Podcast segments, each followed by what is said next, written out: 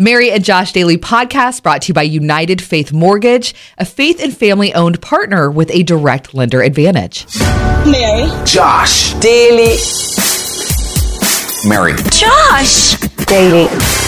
Time has come for spring cleaning, and as you do, you're going to unearth some things that you go, "Ah, why do I still have this? Mary, I know you are a very organized person, but something tells me there has to be something that you're like, I'm still hanging on to this thing, and it needs to be in the trash.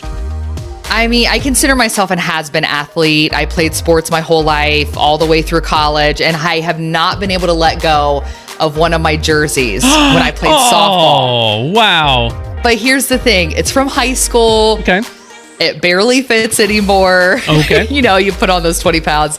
It's also completely stained Mm. because I was a get dirty type girl out on the field. You were a I dirt- would go and. s- You're a dirtbag. That's what what we call Yeah. people like that for, for that sport. Yeah. What? No, no. Um, it's. What? No, it's it's it's a it's a positive. Um, it's reinforcing the the tenacity with. Um, keep digging that hole, my friend. Keep digging that hole. It's a lot further down here than I thought it would be.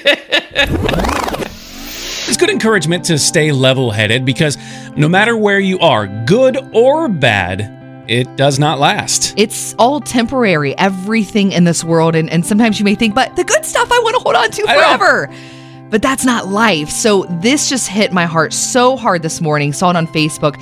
A big part of recovery for me has been learning to hold all emotions with an open hand.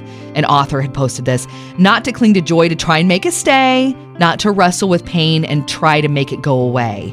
Revel in joy, it passes. Sit, sit still for grief, it also passes.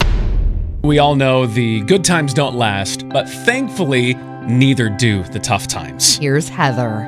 I lost my mother unexpectedly last year. Very, very hard. Worst thing I've ever gone through in my entire life. Yeah. I never thought, here I am today. I'm okay. I really am. And in fact, I'm a little bit better than okay. Do I miss my mom? Absolutely. But I gave it to God. I said, you know, I, I, I can't do this. I truly, first time in my life, I could not have done something on my own or, or that I held on to. There's so much freedom in releasing that control and just going, I, the pain is unbearable. God, literally, you have to pick up my foot and put one in front of the other. And in that transformation, he does something so powerful that we can't even understand. And then last July, on my birthday, I I gave it up. That's all glory to God. You know you're getting old when. This kind of goes along with what just happened right there with your throat. Great. Um, Carla took to Facebook, posted as I round the corner to 50. My middle of the night Google searches have resorted to, quote, body pillows for old age when you feel every month of your age at night. That time of year, a little spring cleaning, which Ooh, has yeah. led a lot of people to finding out why do I still have this particular item? That's funny because I'm right there. I have a shirt that I probably need to get rid of. It's a Cleveland Cavaliers shirt, my favorite team, rooted for in my whole life, and it's all the way uh-huh. back 2007 that I got this shirt. It's old, it's faded, it's pretty beat up, but the reason I need to get rid of it, it's a grudge shirt. A grudge A shirt. grudge shirt. Here's what I mean. After LeBron James left the Cleveland Cavaliers for Miami in 2010, um, I vandalized my own shirt because it had James' name on the back of it. What? Yeah. I scratched his name out and left a hole there where his name had been. So Whoa. so I have an old Cav shirt with an old logo, faded colors, and a hole in the back I put there myself. I probably need to let that one go. You see things in the world a whole lot differently. Uh, you don't have to hide that anymore. A friend of ours, you hear him on the weekends here on the river. His name is Brant. He is on the autism spectrum, and his son was diagnosed with autism also. And we had a conversation with him about that. Was there any part of you, Brant, when you got the diagnosis for your son? What was that experience when you heard those words come out of the, the therapist's mouth? I just I don't like all the labels that we have. So I was resistant, and then uh, it just made too much sense. And then I came to appreciate that it's actually a beautiful thing. Mm-hmm. He, we homeschooled him. He has challenges with stuff. Uh, then he goes to Cal Berkeley and gets a degree in linguistics and Russian literature, and you know studies ancient Greek and Old Norse. And then he goes to work for the government as an intel agent, and he's awesome at recon. He's they just promoted him and promoted him and promoted him, and now he's off to Yale to medical school this fall. Think back to the day you received that diagnosis and fast forward to now, the news you just shared with us. Yeah. My goodness. Well, there's the flip. That's again, that's the flip side. Now, the intelligence was always there, but it's it's it's it's specified. There's a specified thing, and for him, whatever he puts his mind on, man, he's amazing. It's Autism Acceptance Month, and the full conversation is there for you on Facebook. Search 1049 The River. Put yourself in these shoes, and there are very soon going to be even more itty bitty shoes. There are four sisters. They were each born within a three year time period. Not from each other, but three years, four sisters. All right? They are all grown now, and they are having families of their own all at the same time there's a picture of these of these women side by side all pregnant so all four sisters pregnant at the same time look relatively happy there's one that's just like i am over this but anyway uh, i want to know for you mary when you had your son was that did you have a friend that was pregnant at the same time did you have anybody to journey through that with or were you like solo on your own Um, well, here's the interesting thing. I was kind of solo on my own. However, my mom had my sister at the age of 46. oh goodness So my mom had gone around that whole situation again later in life. So Uh-huh. I was constantly going to her with a billion questions. Yeah. And she would say, like a lot of pregnant women have said, I can't remember. and that's just how it is. Sometimes you got to stand up and it's terrifying, speak out, and you're trembling, but you still got to go there. The way the nation is and the conversation's happening, she's right in the thick of it. River artist Mandisa on a Zoom call with Mary. Has your family and just your crew been supportive of you taking a step out and just saying, here's how I really feel. This is what we need to do to help make change. Or do they want to be protective of you and just kind of shelter you a little bit? Because as we know, again, people will speak up, especially to those of you in the spotlight. Yeah, both. Um, there were some that's like, "Are you sure you want to do this?" And I was like, Right. "No, I don't want to do this. God's telling me to do this. This is not my idea." Um, Yeah. And once I explained to them what I sensed God saying and doing, they were on board. I am more afraid of being disobedient to God than I am scared of what anybody else can do to me. And so, what is God calling you to do that is maybe scary? But think about how Peter experienced God because he stepped out of the boat and walked on water. And it wasn't just when he was thriving as he was walking on the water. I think he experienced something of Jesus when he started to sink and Jesus reached his hand down to lift him up. We can do hard, scary things because he empowers us to do hard and scary things, not in our own strength, but in the strength that he gives us. Doesn't everyone love that feeling? Your heart's racing, sweaty palms, your stomach's in knots. Eh, no. Uh-uh. Uh, yeah, but in adulthood, that happens quite often. It's a little adrenaline rush that maybe you don't want. There I am the other day, driving into the radio station, and my gas light goes off. Okay, Oh, no! I I don't have time to stop. I'm like, Lord, get me to work. All right, we're gonna do this. I'm like, I've heard that this is probably a lie, but your air, you know, having your air conditioning or Yeah. heat on can Makes your- affect the mhm. amount Make- of gas. makes I your turn engine that work off. harder, yeah. I'm coasting at any chance I can get to coast. And then after I left work, I wanted to run a couple errands, but it's the big debate of do I get gas first or run the errands? and you know me, Josh. Yeah. I'm a rebel. I love to buck the system. So I ran those two errands and I kid you not, I coasted into the gas station on fumes.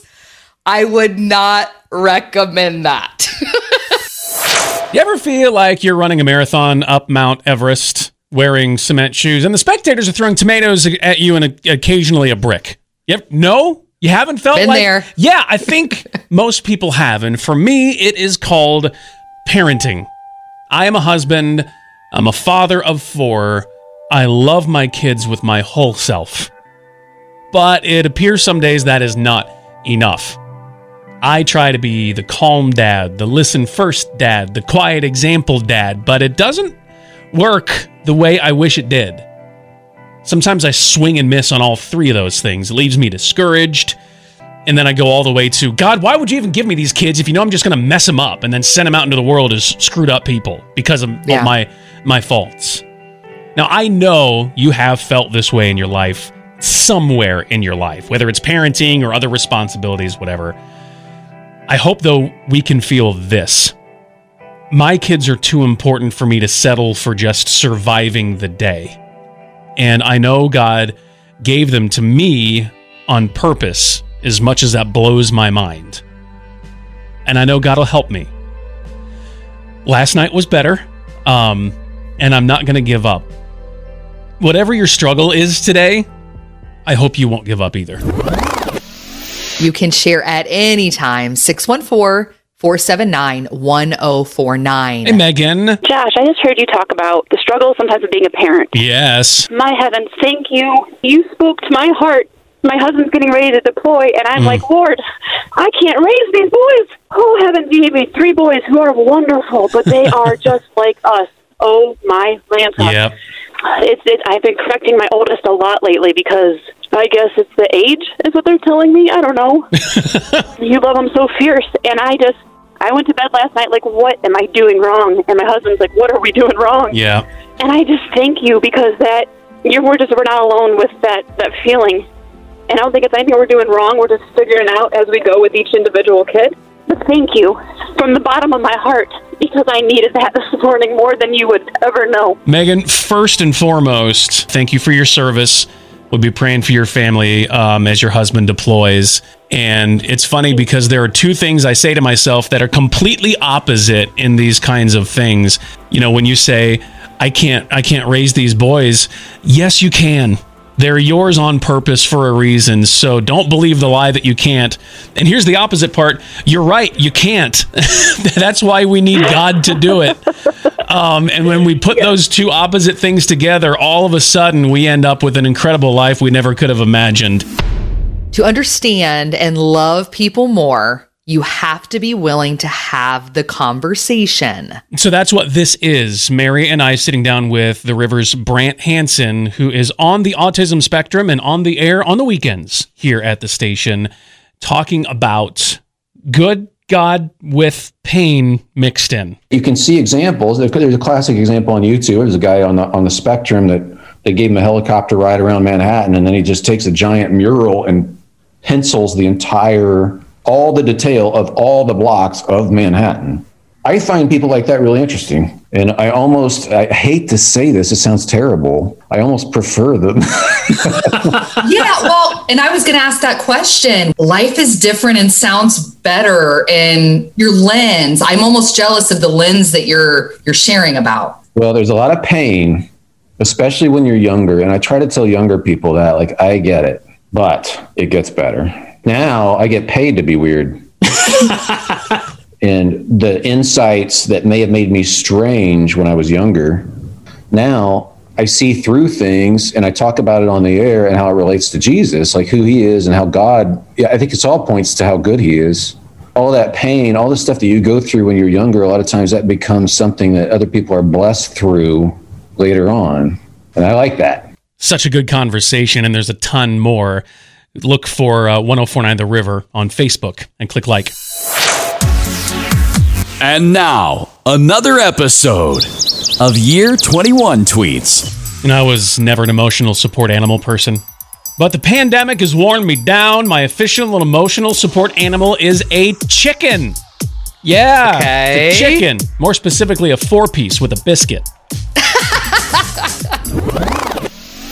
to be a part of change in our world, to love one another better, to understand one another better, you have to be willing to have the conversations and you have to be willing to ask the questions. So that has uh, happened here, and Torin Wells, our own, uh, he has some answers about m- maybe you don't want to take sides, but where do you line up? Where, where are we supposed to be when there's a, a heated debate or disagreement or division.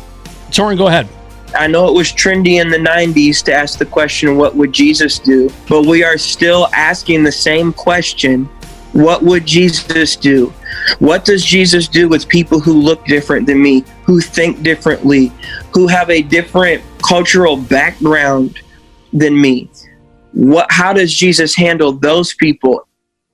It is very clear where Jesus is at in all of this He's with the marginalized. He's with the people that are pushed to the fringes. The old saying goes, many hands make light work. It happens when you move because moving stinks. I've done it for a lot of people. I've done it myself with my family way too many times. But tell you what, when helpers arrive at the door with a smile, it makes the whole process seem like, okay, yeah, we can actually do this. My name is Josh, and United Faith Mortgage, while they won't show up at your door to help you move physically with like their arms and legs and muscle, uh, what they will do is make the loan process as simple as possible. My wife and I have experienced it a couple of times with a new home purchase two years ago and a refinance just last year. And I will tell you, when I got the emails, the communication with United Faith Mortgage, I just felt better because they explained everything so, so well. I asked the same questions a bunch of times. It's how my brain works. I don't like it, but they were super generous they answered every single question as many times as I needed. They're partners with the river because their core is the same as ours faith and family family. See how those core values work for you at UnitedFaithMortgage.com. United Mortgage Corp, Melville, New York. NMLS number 1330. The Mary and Josh Daily Podcast is presented by United Faith Mortgage, produced by Josh Hooper. For more, go to riverradio.com or on Facebook, search 1049 The River or search Mornings with Mary and Josh.